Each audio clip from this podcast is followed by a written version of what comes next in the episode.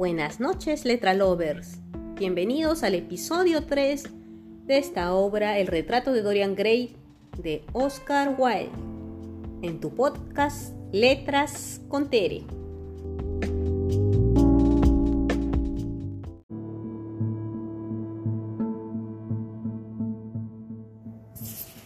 Usted posee la más maravillosa juventud y la juventud es lo único que valga la pena. ¿No me parece así, Lord Henry? ¿No le parece?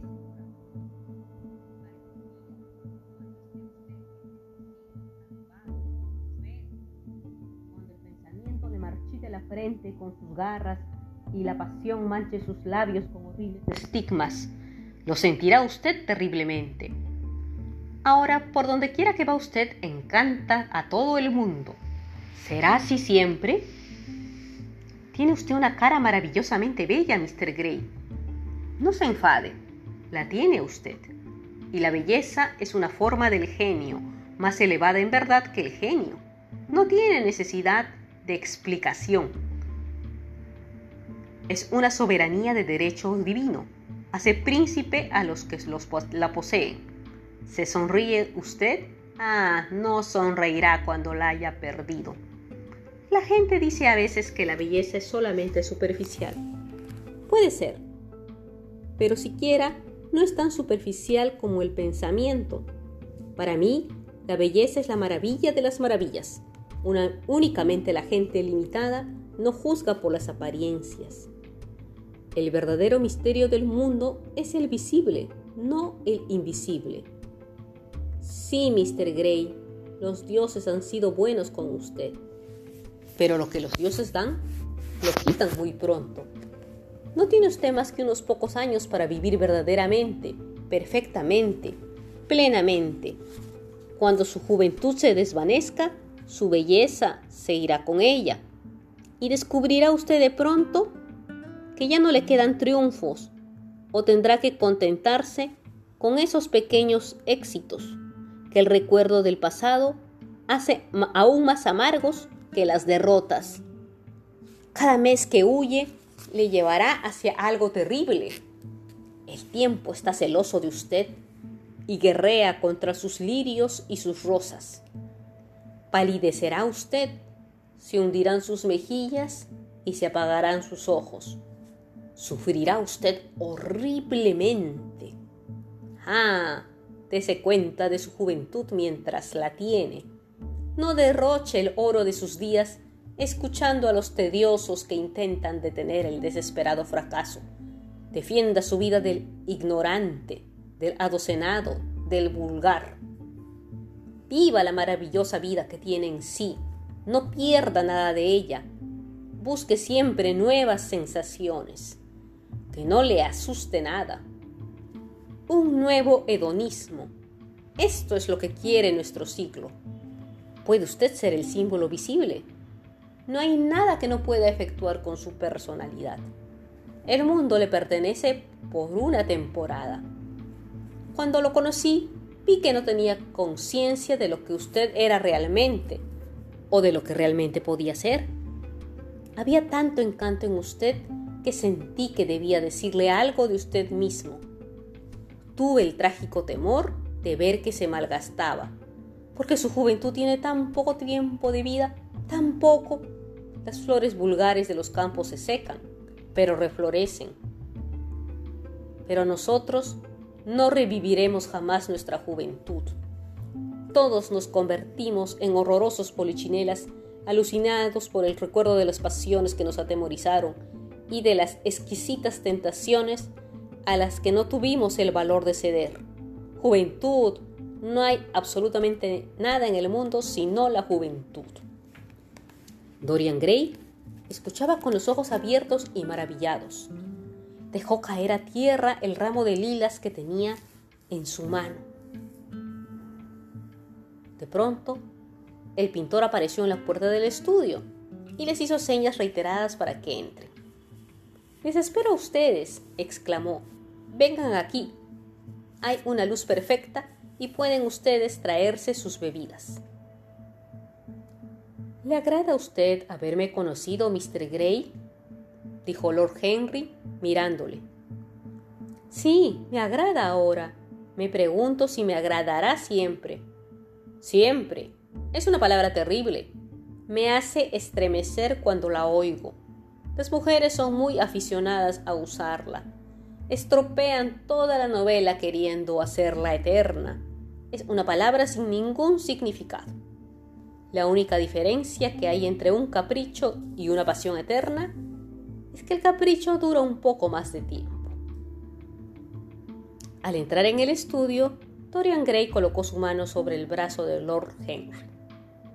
En este caso, que nuestra amistad sea un capricho, murmuró enrojeciendo de su propia audacia. Lord Henry, tumbado sobre un ancho diván de mimbre, le observaba.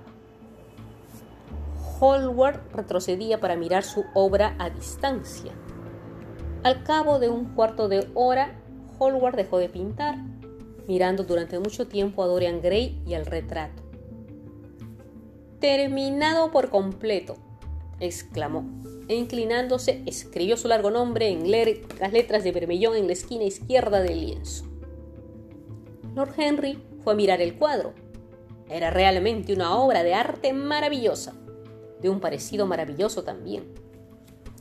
Mi querido amigo, permítame que le felicite calurosamente, dijo es el más bello retrato de los tiempos modernos. Mr. Gray, venga usted a contemplarse. El adolescente se estremeció como si lo hubieran despertado de un sueño. ¿Está terminado de verdad? murmuró, bajando de la plataforma. Terminado por completo, dijo el pintor. Y hoy ha posado usted espléndidamente. Le estoy agradecido hasta más no poder. Eso se debe a mí por completo, interrumpió Lord Henry. ¿No es así, Mr. Gray? Dorian no contestó. Llegó distraídamente hasta su retrato y se volvió hacia él. Al verlo, retrocedió y sus mejillas enrojecieron de placer por un momento. Un relámpago de alegría pasó por sus ojos porque se reconoció por primera vez permaneció algún tiempo inmóvil, maravillado, dándose cuenta oscuramente de que Hallward le hablaba, pero sin comprender el significado de sus palabras. El sentido de su propia belleza surgió en su interior como una revelación. Hasta entonces nunca se había dado cuenta de ello. Los elogios de Basilio Hallward le parecieron simplemente agradables exageraciones de amistad. Se había oído riéndose, y olvidado enseguida, no influyeron en su carácter. Luego había llegado Lord Henry Bottom con su extraño panegírico de la juventud y el terrible aviso de su brevedad. Aquello le conmovió y ahora frente a la sombra de su propia belleza sentía que la plena realidad se apoderaba de él con un relámpago. Sí, llegaría un día en que su faz se arrugaría, se encogería, sus ojos se hundirían descoloridos y la gracia de su rostro se rompería, deformándose. El escarlata de sus labios se iría del mismo modo que el oro de su pelo. La vida que debía formar su alma arruinaría su cuerpo. Tornaríase horrible, deforme, vasto. Pensando en esto, una sensación aguda le atravesó como un cuchillo, estremeciendo una por una las delicadas fibras de su ser. El tono amatista de sus ojos se oscureció y una tenue neblina los empañó. Sintió que una mano de hielo se posaba sobre su corazón. ¿No le gusta a usted?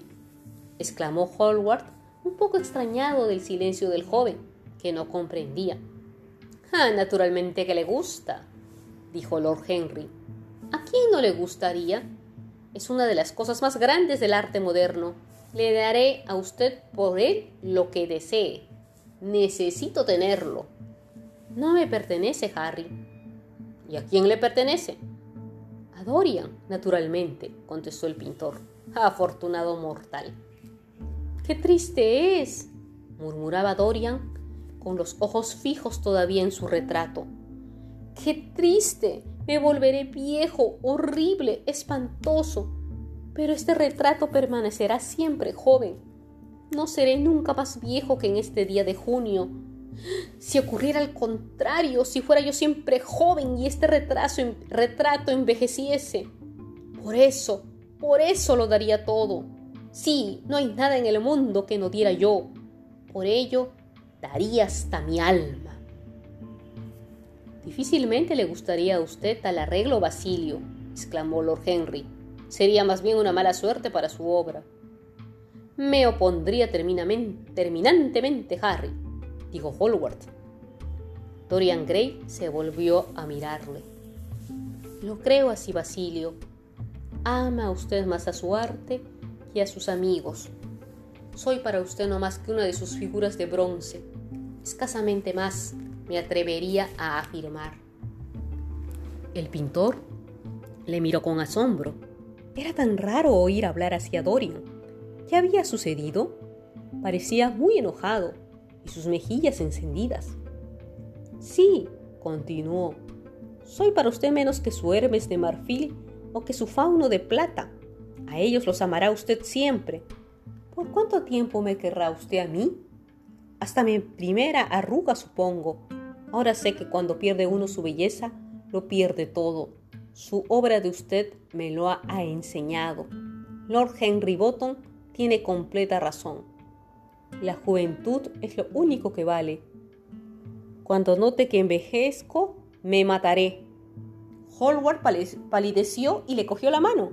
Dorian, Dorian, exclamó, no hable usted así. Nunca he tenido un amigo como usted, ni lo volveré a tener nunca. No va a sentirse celoso de las cosas materiales, ¿verdad? Es usted superior a cualquiera de ellas. Siento celos de todo aquello cuya belleza no muere. Tengo celos de mi retrato pintado por usted.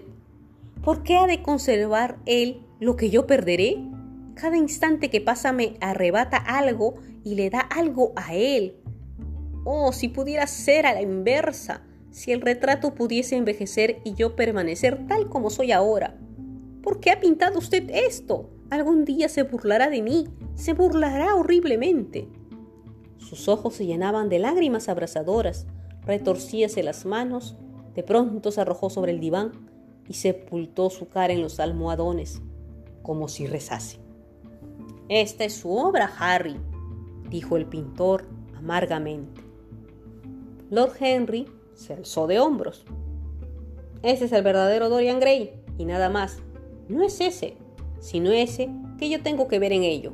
Debió usted irse cuando se lo dije, murmuró. Me quedé porque me lo robó usted, respondió Lord Henry.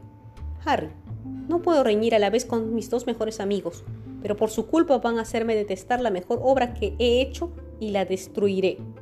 No permitiré que eso pueda destropear nuestras tres vidas.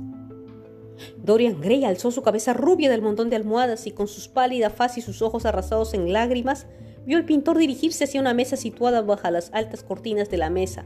¿Qué iba a hacer allí? Sus dedos buscaban algo entre aquel montón de tubos. Sí, la larga espátula de paleta, la hoja de acero. La encontró al fin.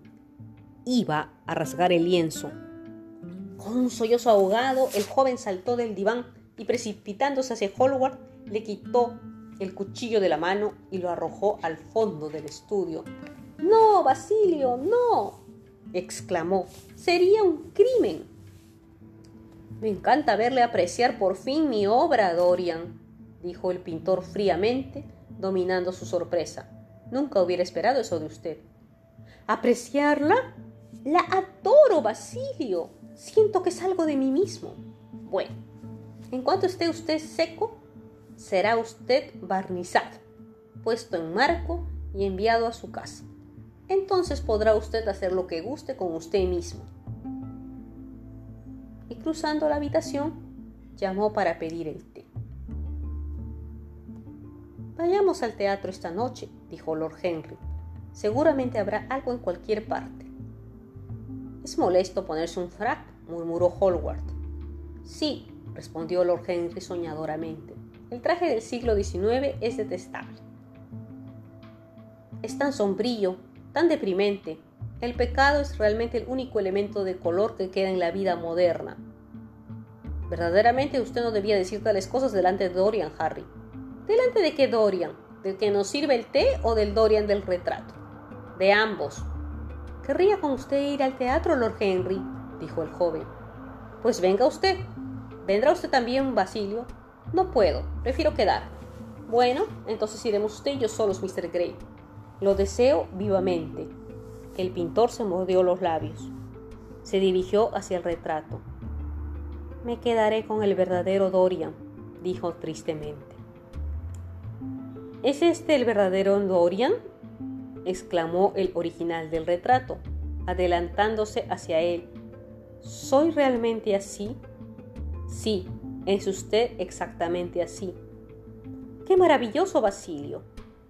Al menos en apariencia es usted así, pero esto no cambiará nunca, suspiró Hallward, y ya es algo. ¡Ay, qué jaleos arma la gente con la fidelidad! exclamó Lord Henry. Precisamente en amor es puramente cuestión de fisiología. Los jóvenes quieren ser fieles y no lo son. Los viejos infieles y no pueden. No vaya usted al teatro esta noche, Dorian, dijo Hallward. Quédese a cenar conmigo. No puedo, Basilio. ¿Por qué? Porque he prometido a Lord Henry Bottom ir con él. No le gustará que falte usted a su promesa. Él falta siempre a las suyas. Dorian se echó a reír. Se lo suplico, Debo ir, Basilio, contestó. Muy bien, dijo Hallward. Es algo tarde, y como ustedes tienen que vestirse, harán bien en no perder tiempo. Adiós, Harry, adiós, Dorian. Vengan a verme pronto, vengan mañana. Seguramente. ¿No se olvidará? Claro que no. ¿Y usted, Harry? ¿Qué? Acuérdese de lo que le he pedido. Me he olvidado. Cuento con usted. Bueno, vamos, Mr. Gray, dijo Lord Henry.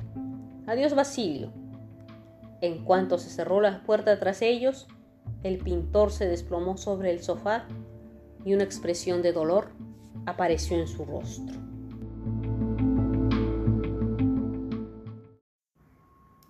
Mis queridos letralovers, ¿qué les pareció este episodio tercero? ¿Escucharon la desesperación de Dorian Gray? Ese pedido al borde casi de la locura intercambiar con el cuadro. Esto es un anticipo de lo que sucederá en los próximos capítulos. Síguenos en este interesante recorrido de la gran obra del genial Oscar Wilde en tu podcast Letras con Tere.